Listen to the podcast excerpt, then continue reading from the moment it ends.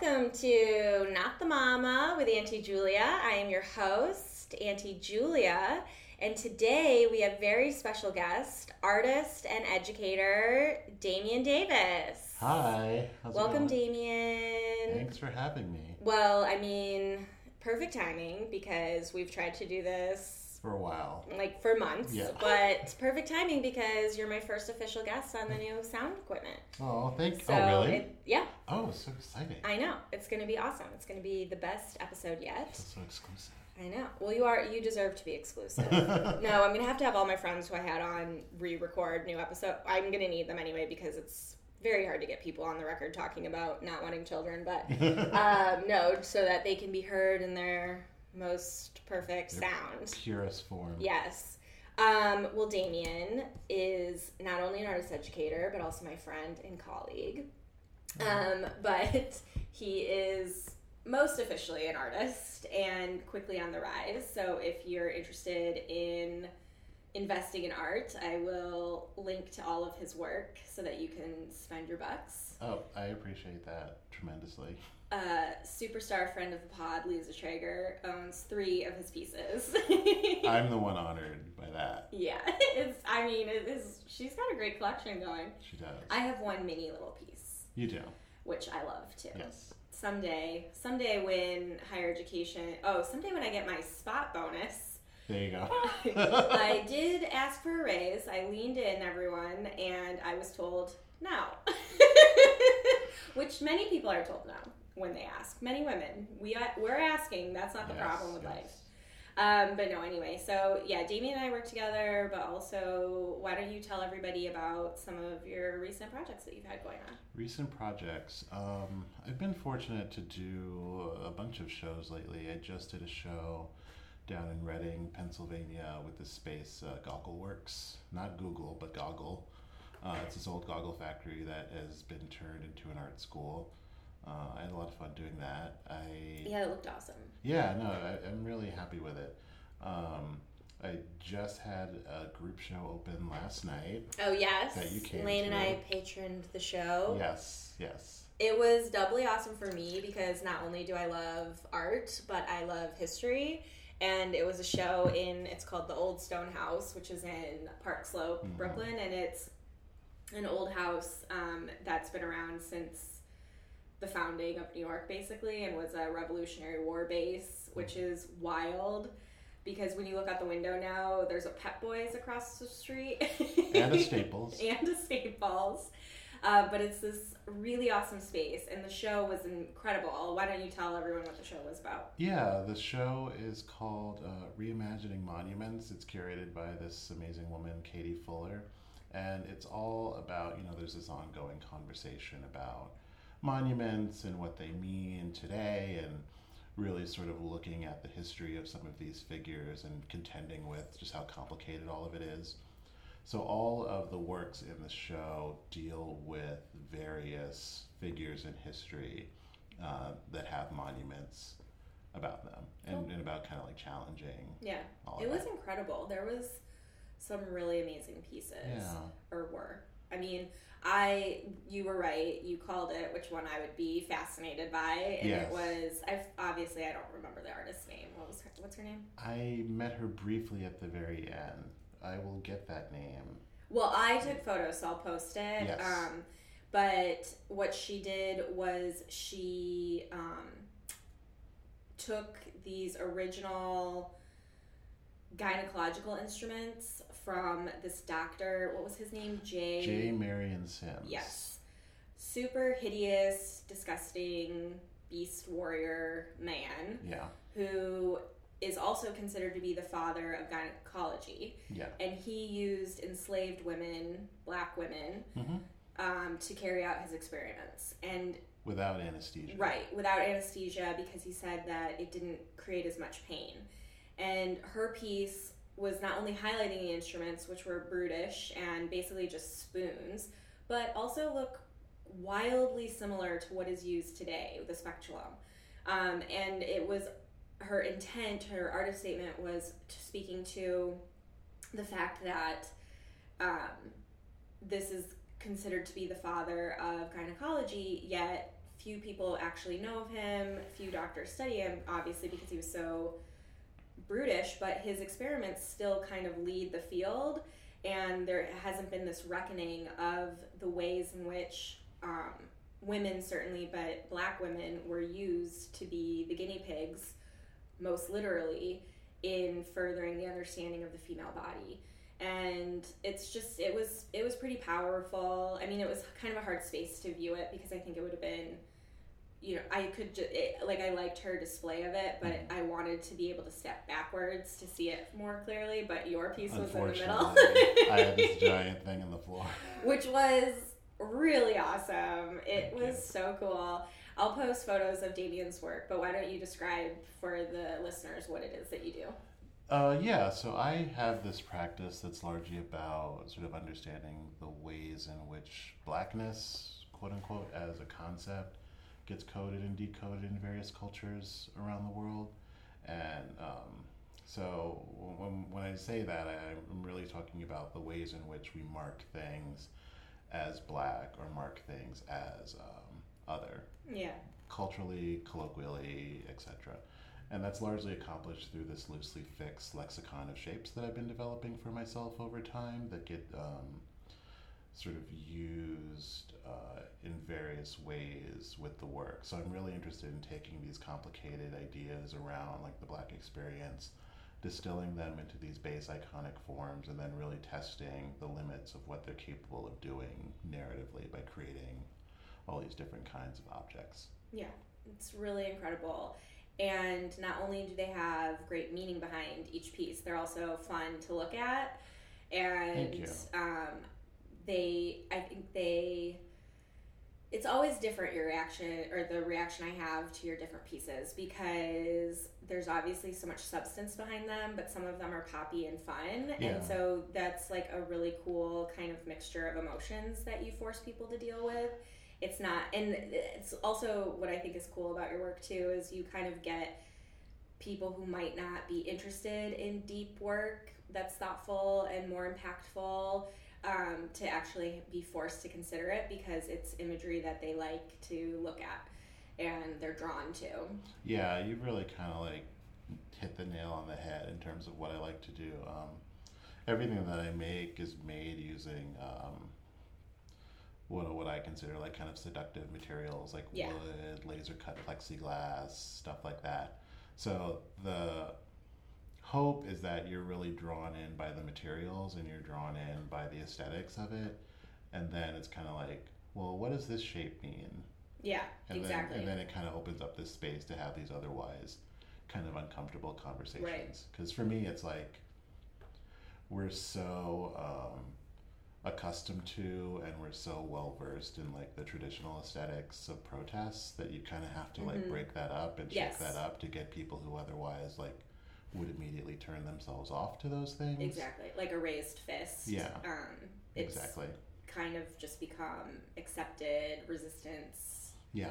You know, imagery, and somebody who doesn't want to be adverse wouldn't be drawn to that. Yeah. But a football helmet, somebody might perk up and be like, ooh, look at that. Mm-hmm. I wonder what that means, you exactly. know? And so it's really cool. It's subversive, but in, in your face. And I'm very proud to know you. Thank you. And Lane and I went to your show last night, and this is a great transition into the not the mama topic yes, at hand. Yes. But yeah, and I haven't told Damian this story yet. So... We went to Damian's show last night, and, you know, as we said, it was in this old house, which is very tiny, and Damian had his huge work on the middle of the floor, so it cut down on floor space to walk around, so everybody was kind of, like, packed in, in mm. the best way possible. Yeah. Um, but we were near the piano and the fireplace, so it's an old, like, Dutch home, because that's who settled New York in the first place. And so they have it set up with the fireplace there. It's also a historical center, so they do different lessons and things like that. So in addition to the art being on display, there's also some of just the museum pieces that are there all the time. And so we were near the fireplace, and this mom and her kid were near us too. And the kid was probably like three or four. Mm-hmm. I would even say maybe two or three, like pretty young. Yeah. And it this wasn't really like a kid event. No. Especially because it was so tight, and you know, it's just another, it's just a classic instance of, okay, your kid is here. Yeah. Why? But whatever. It's yeah. fine. It's Brooklyn. It's Park Slope. I guess we need to have a kid at every location, yeah. no matter the appropriateness. Mm-hmm. But anyway, this kid was eating something in this cup, and she was right by your piece. Obviously, it was on the floor, so she's, like, the closest to it. And she was just excited, and she um, shook her hand really fast, and a crumb flew out of the cup and landed directly on your piece, right in front of me and Lane. Ah. And the mom reacted in a normal way. She picked it up immediately. It didn't leave a mark or anything. It was like a dry crumb. Uh-huh. But Lane, for whatever reason, it just set him off. And so he was just openly rolling his eyes. And so I made him move away from the mom and child. Oh my God. And then he was just like, this is just what I mean. Like, why does a kid have to be here right now? Like, are you working here? You know, what is the deal? It's also late for this kid. And she's clearly hot and doesn't, she's, why is she wearing a tutu? Like, and he's saying all this yeah. stuff out loud. Yeah. And I was like, okay. Breaths, Lane, breaths, oh, you know, yeah, but it was yeah. just so funny. Oh, did you know who that kid was? No, I think they're, they're just kind of like some random kids at the event. Mm-hmm. One was there very early, and she just kept like circling around the piece. Like, she probably walked around the thing like twenty times, and it's just like, oh yeah, people are just so weird about art. Like, jumping on, jumping over it, touching it. You know, certainly the adults behave just as badly as the kids. Yeah. But it is like a kid. You can't expect a kid to respect boundaries like and understand I, art. Yeah, I mean, kids I expect to want to, like, right, touch, touch things. Or, you know, yeah. it, it makes sense. I think it's only um, it's only weird when the parents are, like, encouraging it. Yes. Because then it's like you have to kind of talk to the parent as if they were also a child. Yes. And, like, excuse me. Yeah, it's, it's always awkward. So. Yeah. But anyway, so that brings us into our topic at hand. Children. dun, dun, dun. Um, so, Damian, I like to give some demographic backgrounding to all of our listeners. Yes. So why don't you let everyone know your age and relationship status? I, oh God. Um. I'm excited to talk to you about this. We haven't chatted about this in a while. No, I'm thirty-four and I am happily single. Happily single. Yeah, I feel like I've kind of reach this point in my life where having relationships isn't as important to me as, like, uh, maintaining and cultivating a relationship with myself. Yeah. And I, I know that sounds corny, but I feel I don't like, think so at all. That's I mean, the point of this podcast. Yeah, I mean, it's it's something that's, like, eluded me for a long time. Yeah. So, you know, as I've become more focused in my own artwork, it's kind of given me this this space to kind of focus on myself and mm-hmm. figuring out these things that I truly like about myself yeah. and things that I need to work on, stuff like that. Yeah. Well, you're also so busy, too. Yeah. Yeah. I mean, I don't really have time for, like, going on Tinder. Foolishness. I, I actually, swiping. yeah, I mean, I, I can't do any of that stuff anymore. It's just too, um, it's just too fraught with, like, emotional... I think there's too high a risk for, like, emotional trauma to sort of jump at you from this from the screen. Yeah. And it's not something that I feel I, I don't want it in my life. Yeah. Not right now. Well, we I was at Lane's weekly show, The Fancy Show, mm-hmm. last week, and there was um, a comedian who went up, which I'm forgetting his name now, but he was super funny. But he um, is a black gay man, mm-hmm. and he has a joke about Tinder. Or Grindr, Grindr. Oh, God. And his joke was, he was, like, framing it like heterosexual people are always like, oh, that's awesome. Like, you can just get on Grindr and it's just like everyone knows what you want and you don't have to deal with anything. And it's just, you can see where people are. And he was like, yeah, except for gay male culture is like having the male gaze just mirror imaged back at you. And so you have to deal with, like, all of these, like, standards of how people are. I'm doing a terrible job no, of saying I, the joke. It's exactly that. You know, it, like, imagine being in the bathroom when you have the hand mirror and you, like, point the mirror yeah. at the wall mirror and you just see, like, infinity. Yeah. Yeah. That's gayness. Yeah.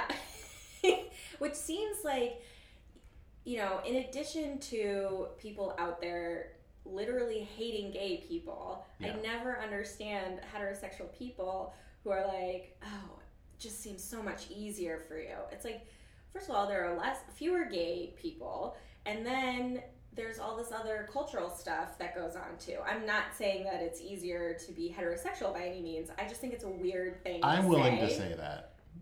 Being gay is but I think the, I, I'm willing to say that being heterosexual is easier. Oh, yes, yes, yes, yes. Oh, I thought you were saying the reverse. And I was no, like, no, no, no, no, no. Of course, of course, of course, because of all the other reasons. Yeah. However, um, it's just such a weird thing when straight people say that in any context, and I think it's kind of like, a, oh, I want to, you know, they want to be nice or whatever, but it's just so weird. But then his joke continued to a point where he said that this one guy on Grindr, he messaged because they like matched and they were close, mm. and the guy messaged back, sorry, no black guys. Yeah, it's a very common thing. Yeah, and that's why, because I know you and I have talked about this before, and to and so that it was like just another added piece where it's just like, it's so fucked up, and I can't imagine what that does to your psyche, even if you expect it and anticipate it, what it does when it actually happens, you know? Yeah, I mean, I've I've had people literally that I've matched with on Tinder say that I look like a gorilla. Yeah. So it's it's you know, for me it's it's not a space that I consider welcoming or a space that I consider like no. healthy no. mentally. So for me it's like I'd rather just meet someone in person yeah. the old-fashioned way. If, yeah. You know, it's more, if it's gonna happen. Yeah, if it's gonna happen. And I think that that's, that is a healthy mindset, especially with all of our lives being so internet-focused, you yeah. know? And I get that lots of people meet each other on apps and online, and um, it works out great for a lot of people. But I do think that even as, you know, women, too, there's a lot more hatred and horribleness that people are more comfortable putting online than they are would say to you in person yeah. if you were just meeting them. You know, in person they might just walk away from you or not engage, mm-hmm. but they wouldn't send, you know, they wouldn't spit around and be like, oh, and by the way, you look like a gorilla, you know? Yeah, like, yeah. It's just such a nasty environment that people somehow feel they're allowed to be their worst selves yeah. in. Um, I have a friend who is a she's bigger, and she's on the sites, and she posts things, she posts like the messages that she receives from men, mm-hmm. and she posts their faces and names and everything too, which Good. I think is like really brave and powerful, but it's just so overwhelming, the amount of overtly sexualized, horrific messages that she receives. Even when they start off a conversation normal, and then it just twists into something really perverse yeah. that you know in real life none of these assholes would ever have the audacity Never. to say, or bravery Never. to say, and it's just so wild that I, I mean I don't really understand it. I don't think society really gets it yet, the dangerous power of the negative trolling that happens online in general, yeah but when you're out there looking for who you want to spend your life with, or just someone to connect with, those emotions are already heightened. So I feel like in that state, it's just so much more damaging and so much more... I agree. ...shitty. So obviously, I support you. I think it's very healthy to focus on yourself and figure out all that's going for you, because you've got an exciting life and all of that that's happening too. I think so. Um, and I kind of feel like eventually you're going to match with someone I R L that's pretty cool, even if it's not forever. I know you're such an engaging, wonderful person, you Thanks. know. Um but moving on from your, so you're very happily single. Yeah. What what does that mean as far as your desire to have children? Um I kind of don't yeah. have a desire to have children right now. I think um I'm very fortunate to have two like amazing godchildren, and that's kind of enough for yeah. me. You know, I, I also, you know, I'm doing this residency right now at the Sugar Hill Children's Museum up in Harlem, so I'm around children, you know, from three to eight yeah. all the time. Yeah, you have way more interaction with children than most people I know who like children. Not, or not that you don't like children, but who want children. Yeah, yeah. You've got a good sense of reaffirming your decision. Yeah, I was kind of hesitant going into it, thinking like, oh, is this going to make me want to have children, or is this going to make me feel guilty about not wanting children? Yeah. But it's kind of just sort of reaffirmed everything that I felt before.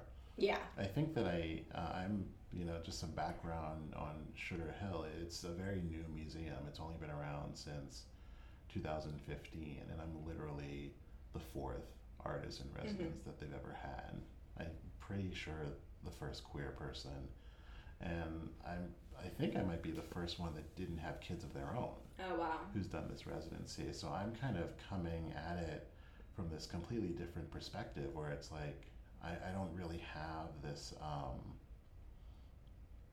personal experience or personal background like. Literally taking care of a child twenty-four seven yeah. to sort of pull from when I'm interacting with these kids. Right. It's, it's kind of just my interactions with, with people. Yeah, with people, you know, and I'm kind of treating it like, you know, kids are just little people. Right. Yeah. Which they are. They are, yeah. I mean, they're, act, they're people too. And it's very nice if you don't mind them to interact with them on that level and then leave them and not have to care for any. I enjoy that part the yeah. most, actually. Because it is tiring. I was just in Seattle a couple weeks ago with my niece, and I babysat her, and it was only for like an hour and a half that she was actually awake, but as soon as my sister and brother-in-law left, the house was just quiet, yeah. because you forget, like, you know, when it's me and my sister and Freya, it's really loud and fun because we're talking to each other and engaging with the baby. But then as soon as all the other adults leave, you're left with this person who can't speak to you. Yeah. Who's still cute and you need to still engage with. Yeah. But it's just so much more intense on your end. And then I gave her a bath, which was very successful, I will say, but also hilarious because I always make a bath for babies a little too cold because I'm too afraid of scalding. Yeah. No. So it's just, it's true. Especially someone else's kid, you know, you just want to make sure they are in one piece at the end of the night. Um, but it all it all came together. But at the end of it, I was just like, holy shit, I'm exhausted. Yeah. And I, and that level of tired I have only experienced with children. Like yeah. when my best friend Cassie and her girls came and stayed with us to go to the ballet in October, the end of the weekend, I like I came to work on Monday and I was just like, I I am so tired. Yeah. I am so tired. Well, it makes you feel for the parents, you know. Yes. Like that, that's the kind of thing. It's actually a major factor in why I don't want to have kids. You're right. You know? Yeah. I think, and, and not like, I'm not saying that in a selfish way, like, oh, I don't want to do the work, but it's like, I just feel like the weight of that. Yeah. The weight of that work and that responsibility that you have to, like, bring this other human being into the world and, like, try to make sure they're not a shitty person. Right. And, like, that's a lot of work. Yeah. It's, like, a huge responsibility. And I think, like, a lot of, you know, this comes up again and again and again, the selfishness mm-hmm. of people who chil- who choose not to have children. And obviously on this podcast, we don't believe in that. No. We think sometimes it might be selfish to have children, especially, you know, in this environmental, like, yeah. climate with the population already on the earth. And and that it's that is truly dependent on certain populations of people for sure, because I, the more I've been reading into it and the more I've been studying, you know, population and stuff like that, I do want to be careful as a child-free person of wading into these waters of, like, population control and who yeah, should yeah. be allowed to have children and who shouldn't be allowed to have children. Yeah. There's also this conversation that kind of always bu- bubbles up now as more and more of us who are more highly educated and, um... you know, maybe more liberal-leaning, mm-hmm. maybe more progressive. I say maybe because we know liberals and progressives know. Are not always that liberal or progressive. Exactly. Um, but also maybe more, you know, economically advantaged. There, this conversation keeps kind of leading to this space that, oh, well, you know, it's like Idiocracy, that movie where all of the smart people stop having kids and all the dumb people keep having children, and then, you know, the world just gets taken over. Yeah. And I just think that that's a really dangerous conversation to have and mindset to have about yeah. this, because I think that anyone who wants to have children should actually have them. Yeah. And I think that um, the, from what I know of the history of eugenics, it's a very slippery slope between, yeah. you know, population control and genocide and very evil practices of white supremacy. And yeah. so I do want to be cautious talking about that kind of stuff. Like, that's something new that's kind of been coming up in my mind the yeah. more I read about, you know, all, you know, wanting to figure out ways of defending my decision, but then also wanting to be mindful that it doesn't mean that the other side is evil or whatever. No. Um, but it is kind of interesting, you know, to consider all of these factors. You know, it's not selfish to want to be involved in ourselves at this point in humanity's history, because we're good on people. That's not to say that people who want kids shouldn't have them, but it's not, we're not in a crisis, you know? Like, I mean, like, the population's not going to go extinct. No, it's not. Soon. It's not. You know, for me, it's, you know, it's, it's really just about, um, I don't necessarily think that I would be, like, a good parent. I feel like I'd be, like, a really neurotic one. Yeah. Because I would just constantly be, like, worried about this other person. Yeah. I mean, I think about that a lot, too, because, you know, when I got my cats, I was crazy. I truly was. Like, Lane was for sure concerned about my mental well-being, because I just kept imagining them dying. Yeah. You know, I mean, I still do. I keep thinking they're going to fall out of the window or yeah. whatever. But now I'm able to leave the house without thinking, like, oh, my God, oh, my God, oh, my God, oh, my God, are they okay? Yeah. And just imagining if that's the way I feel about pets, like, how I would feel about a person I create. Yeah. But then at the same time, I think that that kind of care and compassion can really make great parents. But it would come at a cost to you. Knowing that you're that empathetic and knowing that you're that caring-minded of a person, it would come at a cost to your art. It would come at a cost to what drives your soul. Yeah. You know? And so, and that's where it's like, well, there's this fine line between, of course you would make a great parent. You know, your caring attitude would lend yourself to that, but that would mean a diminishing of your self-care. And then who knows what that would mean for your kids. You know? Yeah, yeah. Well, it's all then, kind of a weird knotted circle. Well, that's kind of, you know, the interesting thing about it. It's like, you know, if you're not... Um, sort of a, I don't want to say like a self-actualized person, but if you're not a person that's like happy with yourself and the life that you're leading, you know, will you be able to like make someone else's life right. a happy life? I'm I'm not sure. I don't really know. I don't, I don't even know if there is an answer to that question. I think it's always like, I think it is more rhetorical in like figuring out what makes a good parent a good parent and like what makes a good person a good person. Like, how do you create a good person? How do you raise a good person? Yeah. Um, and well, one thing that I'm thinking right now about our conversation, um, and then I'm happy that I'm re- having this realization, is I think that people who have kids think that they're constantly thinking about parenting issues and all this kind of stuff.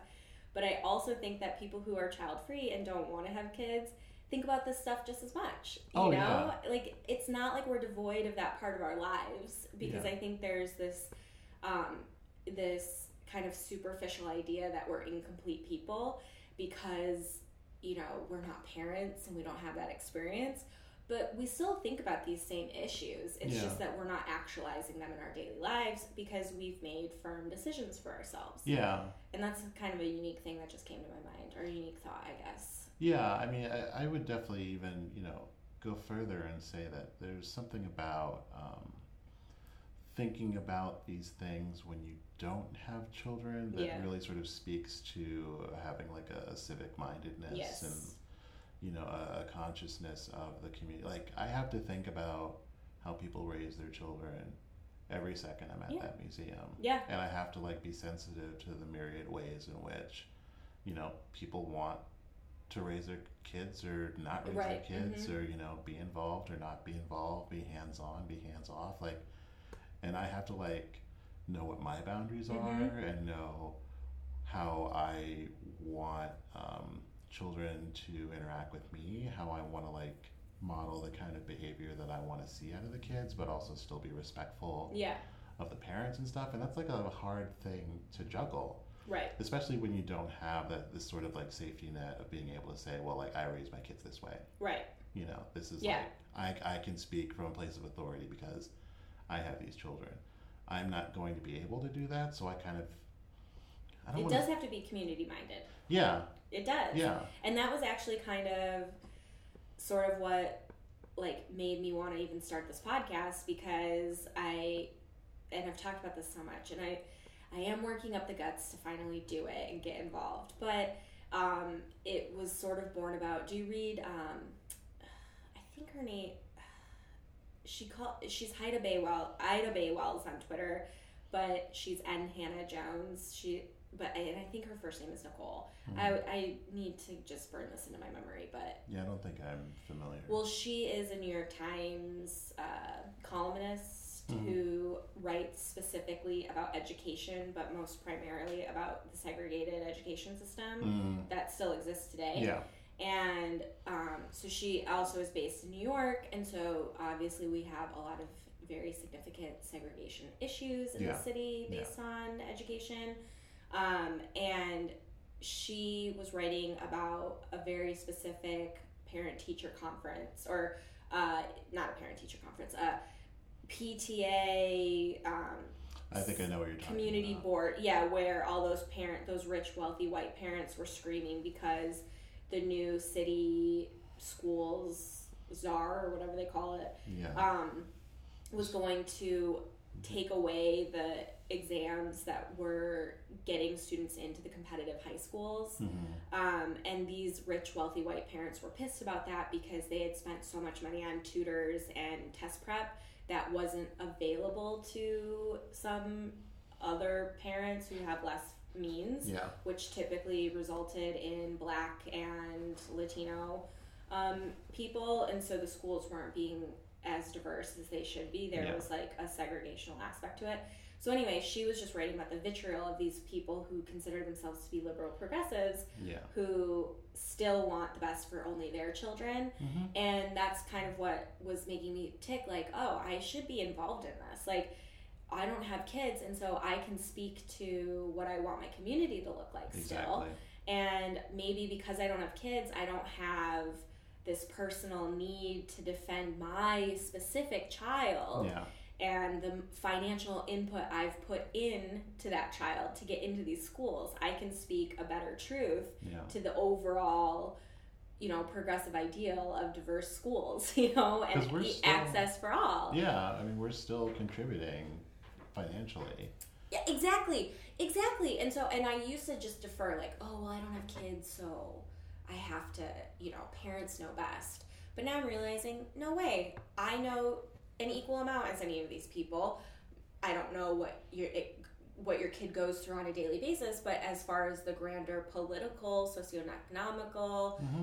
all of these kind of things I can speak to yeah. in my community. Um, exactly, because I pay taxes. You know? You know, it's like when you reach the same age that your parents were when they had you, and you're like, oh wow, you were totally clueless. Mm-hmm. Like when you had me. Like, yeah. It's a miracle I'm still alive. yeah, it's, uh, it is, I'm over, I am well beyond the age of when my parents had me at this oh, point. Oh, same. Um, but that's a good, well, actually, before I shift the convo, I'm going to try to force you to come to uh, one of these community things with me then. I'm, I'm down. Scared. I feel like it's just entertaining. You just have to treat it like, you know, this is something that's happening that I should care about, obviously, right. but at the end of the day, it's like, I don't know how to say it, but... You like to watch the show. You know, get the popcorn out. Right. You know. And I, I guess I shouldn't say I'm scared. I'm overwhelmed by it because New York City is just an overwhelming place. Also, I'm easily overwhelmed by things, like mm-hmm. setting up our tech tonight. I'm so proud of myself because I figured it out, but... You did it. I'm still overwhelmed. I was super impressed. But that's kind of like what art is about. It's it's just I know, like, you know, yes. you're flying by the seat of your pants. And, and then, like, the creative process is definitely like forcing yourself to go forward even though you believe you can't. Yeah. Um, that's what I experience every day of this podcast. yeah, I mean, I'm a strong believer in like putting yourself in uncomfortable situations. Me too. That's how you grow. Yes, but I want to force you to come with me.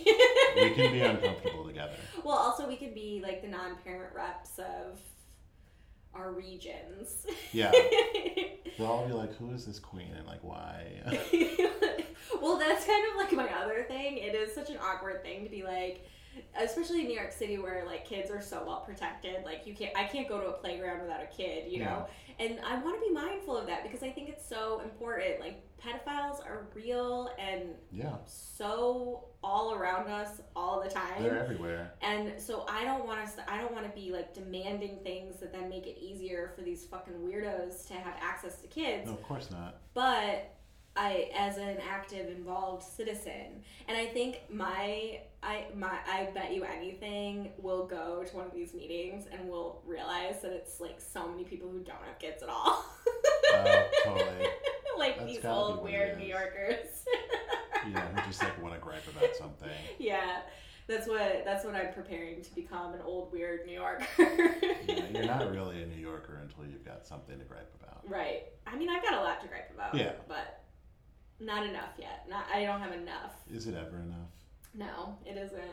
Um, but no, I do want to shift the conversation a little bit because you were talking about, you know, your parents and how old they were when they had you. So, yeah. Out of curiosity, what was your childhood like? Um, hmm. The early years of my childhood were...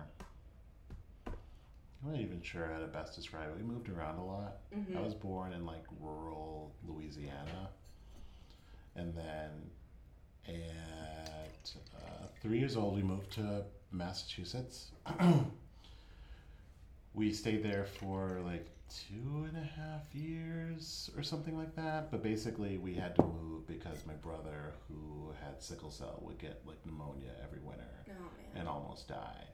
So my father had to put in for a transfer to a place with a more stable yeah. um, sort of climate, which is why we wound up in Phoenix. Yeah. And Phoenix is where I stayed from like five until seventeen when I came to New York for yeah. school.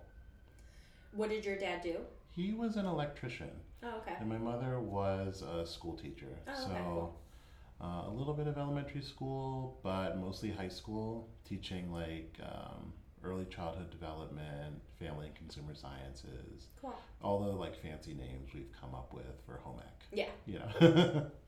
Which, do they even teach home ec anymore? They just don't call it that. They, you know, it's like broken up into all these subdivisions. So, yeah. you know, again, it's like family and consumer sciences where it's like they'll teach you how to balance a checkbook and like run the home and stuff, or foods. Yeah. Where you'll learn how to cook and things like that. But yeah, I remember making monkey bread. Did you ever make that? I never took that class. Oh. That's funny. Sorry. uh, it was, well, when I was in middle school, it was a requirement to take home ec. So we, I, I'm, you know, I grew up in New York State, and I just have to say my childhood education was actually excellent, yeah. especially being from a really small town.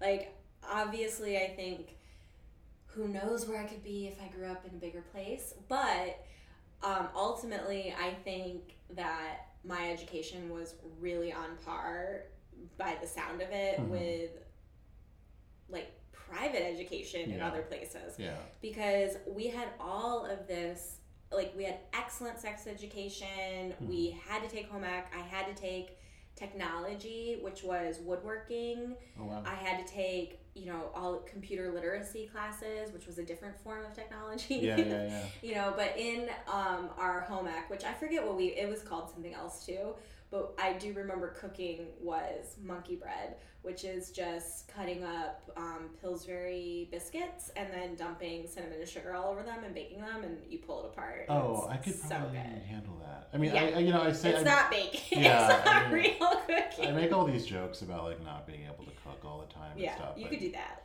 I mean, I can. I, you know, spent a lot of time in the kitchen with my mother. You know, yeah. Just like. Yeah. You know. It actually makes sense that you had an electrician father and uh, teaching mother based upon your stableness and ability to do all things. You know, it's always about like just quietly like getting the thing to work while yeah. someone's freaking out. Yes, that is what you are excellent at. Thank you. When you leave, I don't know what we're going to do. Oh, and I won't care. I know. So. No, I will throw you a party. I will be very happy yeah. for you. But it's, um, yeah, it's um, it's interesting because I, I think I had a really good edu- education too, but I think a lot of that had to do with having a mother yeah. that was an educator, so who knew how to advocate. Yeah, like you know, and just having someone constantly there who was always sort of putting the focus back on education yeah. was like super helpful to me. I, I definitely. Um, don't want to give the impression that my childhood was like all like sunshine and rainbows. Right. There was definitely like some. Well, you had a brother with a chronic illness. I had a brother with a chronic illness. I had a father who, um, you know, like, you know, was not good to my mother a yeah. lot. You know, he, you know, tried to kill her Aww. a couple times. Yeah. You know, and like imagine being like eight years old. Yeah. And this is the sort of really uh, sort of twisted part about that is, you know, my brother, because he had sickle cell, he, by the time we were toddlers, we were like the same size. Yeah. And after that, I was like much bigger than him. Yeah. So everyone assumed that I was like the older sibling, which like drove him insane. But then it also meant that in situations like that, I would have to sort of take on like whatever physical role yeah. was necessary. So like, when that would happen, like, he would be the one to call nine one one, and then, like, I would be the one to have to, like, try and pull him off of her. Yeah. So imagine, like, doing that yeah. at, like, eight years old, having yeah. to, like, fight yeah. a grown man. It's, it's, um... Was, did he use any substances, or was it just rage? I think it was, like, a lot of anger issues. Mm-hmm. Um, you know, I don't think there was a lot of substance abuse. I think there might have been, like, a little bit. Yeah. Um...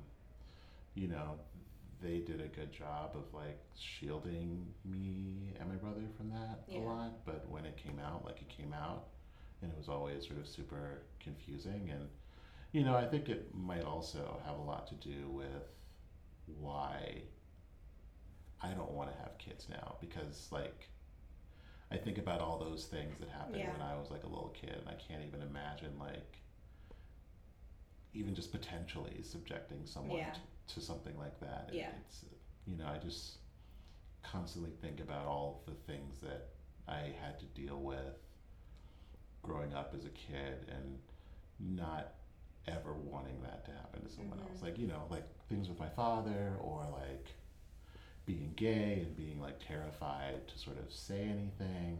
I remember once in high school, my dad like found some stuff like in my room mm-hmm. and he like basically told me like, if I was gay, I couldn't stay in the house. Yeah. So then, you know, it, it was always like kind of these like survival instincts yeah. growing up and kind of having to let those things take over in ways that I don't think you just shouldn't have to do that stuff as a kid. No. You know? And I think too that people often diminish our own childhoods as the reason for why we don't ha- want to have kids, you know? Like, it makes sense yeah you know, like you know to live in even if it was like a home where you had a good foundation and you did have love and things were good, the bad stuff being really bad can super mess up a person and yeah. make you just not want to even have to almost co- confront that or deal with that yeah. with regards to another person yeah you know, because it's so much effort to take care of that within ourselves yeah. that to put that on to another person is just a lot yeah. Like my dad has a drinking problem mm-hmm. and I didn't even know about it until I was a senior in high school, almost out of the house, um because that's how like concealed it was mm-hmm. and I just think for me like it's something that I think I'm probably just coming to grips with in terms with Uh, in my own life, like how much alcohol I drink and yeah. if it's a problem, if it's something I need to confront, yeah, you know, figuring out where the line is between dependency and just a good time. Mm-hmm. And if I'm a little bit blurred on that, it's probably the latter. Yeah, yeah.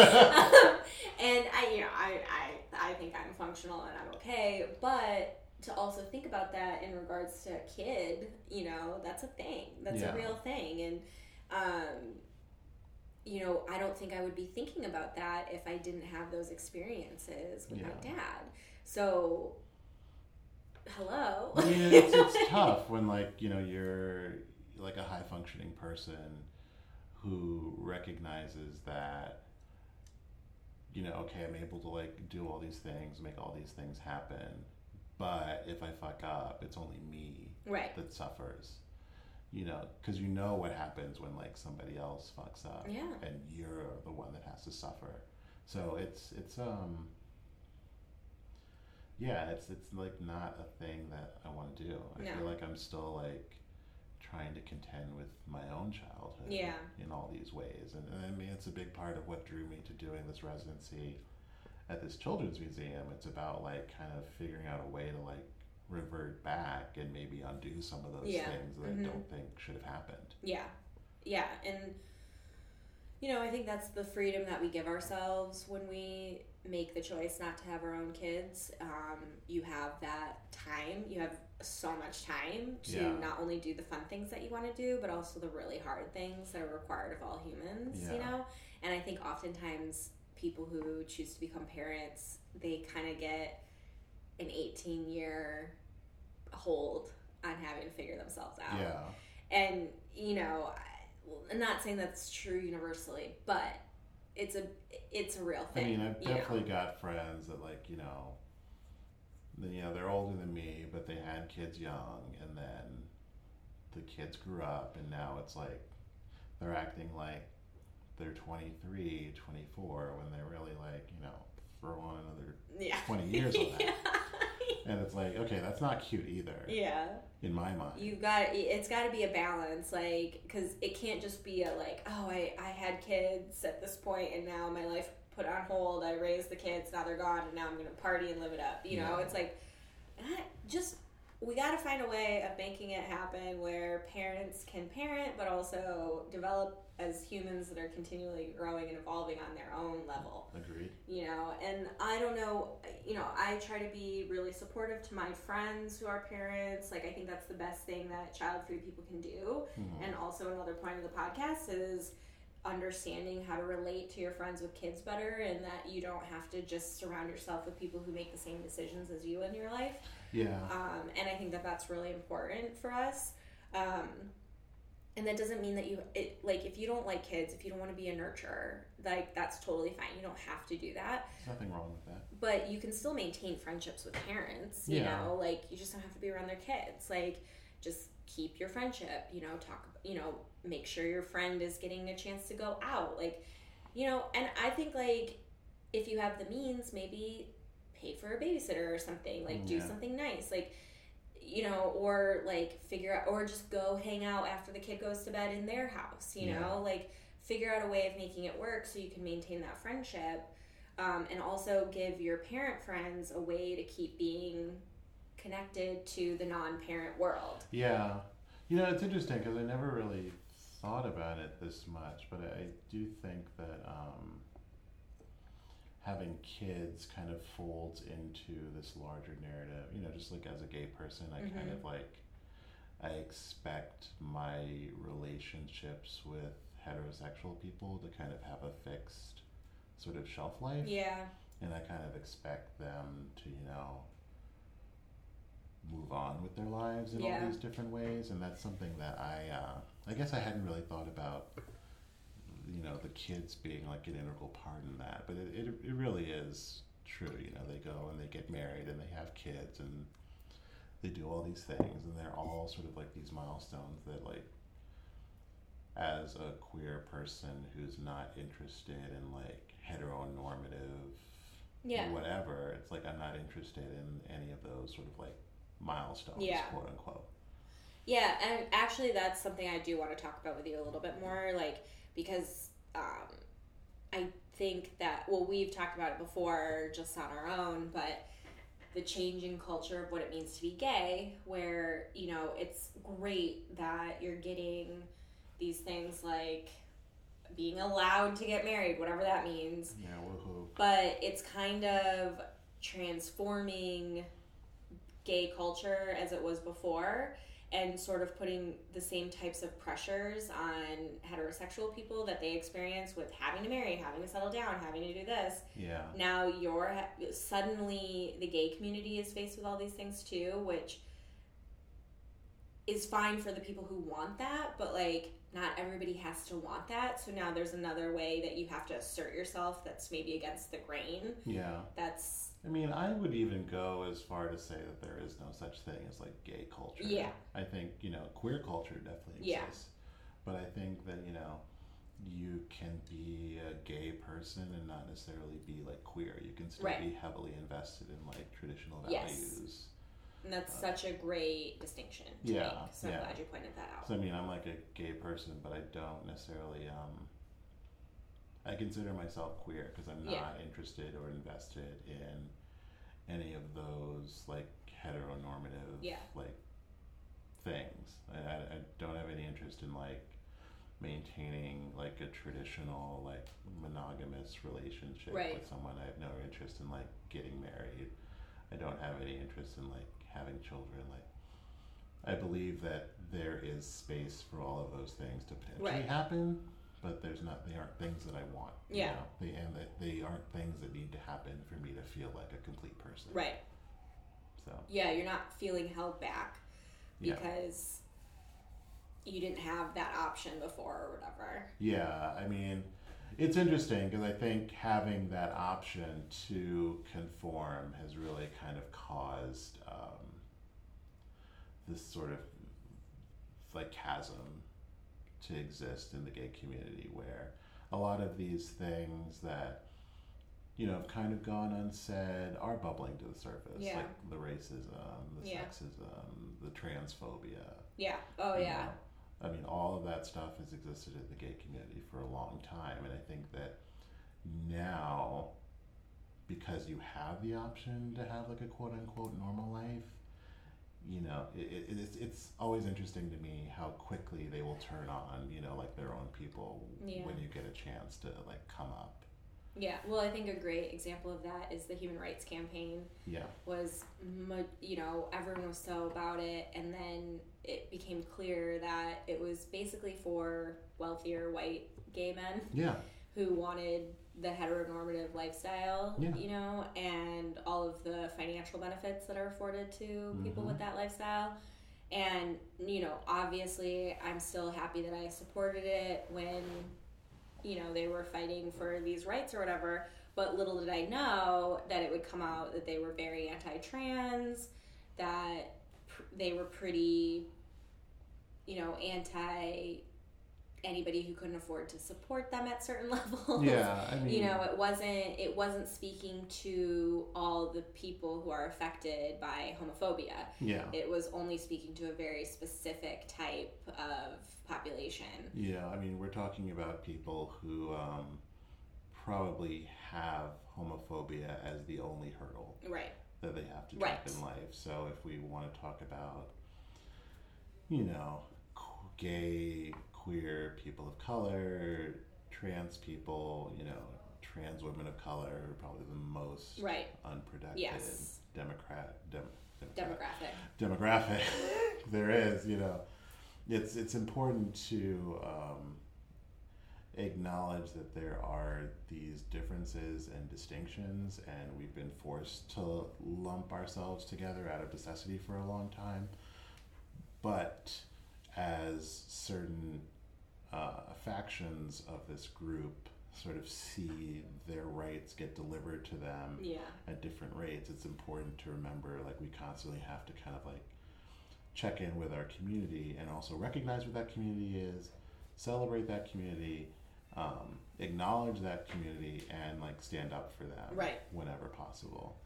Right. I mean, I think um, there was a reckoning sort of very similar to the feminist movement where wealthy white women were being serviced first, and then the intersectionality wasn't even considered. Yeah. And it required more labor for people who were being put down by the people who were sp- saying they were speaking for all, you know.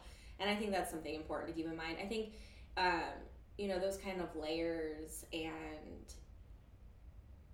it exists everywhere, you yeah, know. It's yeah. like it any movement, any type. I mean, it's in the child free, you know, there's, it's mostly white women speaking to it who have more means, who are able to, you know, say like, oh, I travel, I don't have kids, like, you know, and yeah. there are lots of people who are child free who are struggling and they don't have the ability to speak to this or, yeah. you know, like, I mean, there are just so many different layers to all of this. And yeah. there are people who are child free who might be black trans women who just have a lot of other things to think about. Yeah. you know? You know. Like, they, claiming to not want kids is like very low on the list. So yeah. it's a privileged position for mm-hmm. sure. And I think that for me, it's been really important to be reminded of that yeah. within all of these other distinctions too, and all of these other struggles for visibility yeah. is that there's all, it's, this privileged position is always the loudest and, mm-hmm. you know, thinks they speak for all when there's a huge blind spot that a person like me, me has, you know, mm. who can't speak to those sure. things. Um, so it's really important to be like mindful of all of that too. Yeah, and I think, you know, especially when we're having this conversation about, you know, not wanting children or, you know, for me, it goes back to this question, and this is like a question that queer people are like constantly asking themselves is like, what does family actually look like? Yeah. And what does that mean? And for a lot of queer people, family um, is something that's formed with the people that you choose. Yeah. You know, you choose to call someone your son mm-hmm. or your daughter, yeah. your aunt, your uncle. And that may not be like a blood relationship, but that's that's a relationship that like you will die for. Right. You know? Uh, And I think that if people are really honest with themselves, ultimately that is going to be the real fight of people who want to proclaim this like child-free label, mm-hmm. which I've talked a lot about having conflictions about that in general because I feel like my life is childful and yeah. you know, like there's you know, there's just lots of different levels and layers to it, but obviously I am a child-free woman, but I I think ultimately it's going to be But are what, you? Well, I mean, I don't have, I'm not having children myself. Yeah. Kids are I not mean, exploding out of my womb. Yeah. But I mean, that's the thing. That's, right. But exactly. that's like the distinction to make, you know? Right. Well, yes, that is, and I think, you know, well, I on my last episode, I read an essay by Roxane Gay. It was very short. It was only a few paragraphs, but she is, she's famously, you know, a woman who does not have children. Yeah. Um, and so she's often, and because she's such a pro, prolific author, such an academic, people love hearing about her and her position on things, she's been asked time and time again to give her position on being child-free. Mm-hmm. Well, she's not child-free, exactly. you know, and she doesn't have children, but it hasn't necessarily been a choice, but it's not something that she wallows in, and it's not necessarily something she celebrates. And so she still uses the term childless. And I think that was like a very important distinction where, you know, child the child-free movement very purposefully chose child-free mm-hmm. because they wanted it to be more of a choice and a disclaimer that this was not something that was put upon us, but yeah. something that was, you know, chosen. Was, yes, chosen. And there is a very important space and conversation to be had about that. But childless is still relative. Well, you know, yeah. and you can't force a label on anybody, yeah. you know, regardless of whether or not you want them to be celebrating it, you yeah, know, yeah. like it's such a personal thing. It is. Um, so yes, I think that is an important distinction, but my, going back to my further point, I think that the actual conversation to be had is what does family mean to you? Yeah. And who gets to decide what a family is. Exactly. And it's been so tied to this patriarchal, heteronormative, mm-hmm. male, head of household, wife, husband, wife, child A, child B, yeah. maybe child two point oh, whatever, you know, where... I always feel bad for, like, the point... Point one child. That's my my sister Kat. She's the extra edition.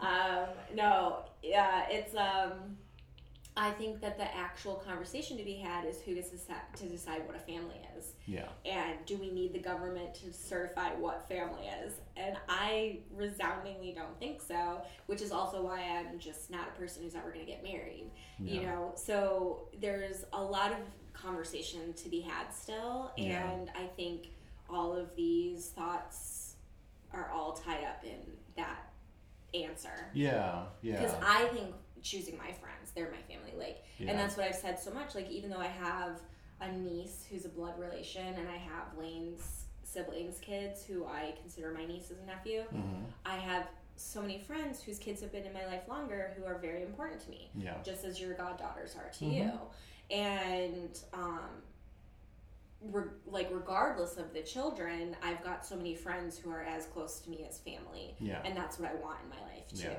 And I have family who I don't need to talk to, who I no, don't, who don't deserve. I to mean, be in my that's life. That's the thing, you know. There's especially you know, thinking about queer people. There's so many people whose like biological parents aren't around, right? Don't want them in their lives, and you know, it's it's like a lot of other people typically. You know, trans women of color who step in and become mothers. Yeah.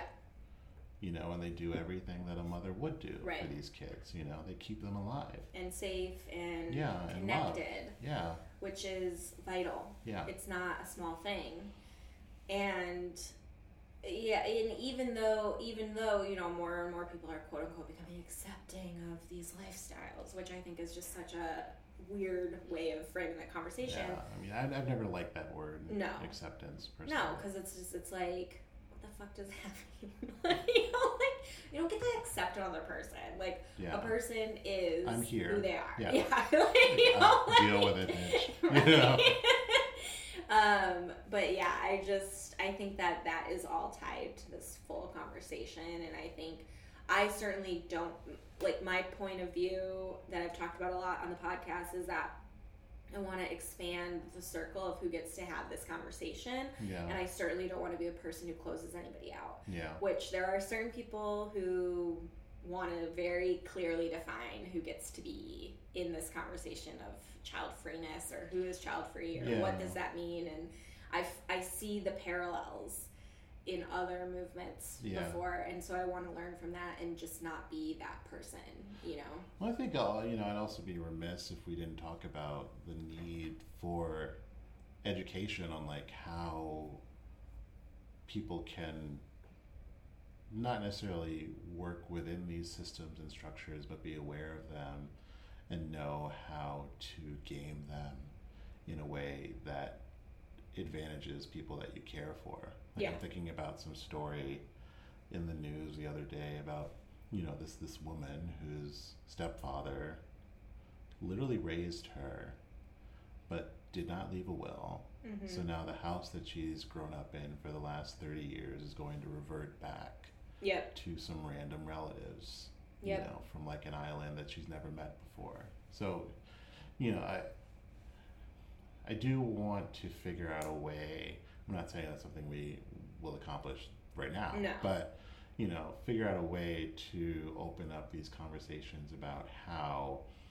uh, your, it's like metaphorical you, like your concept of family can be protected. Right.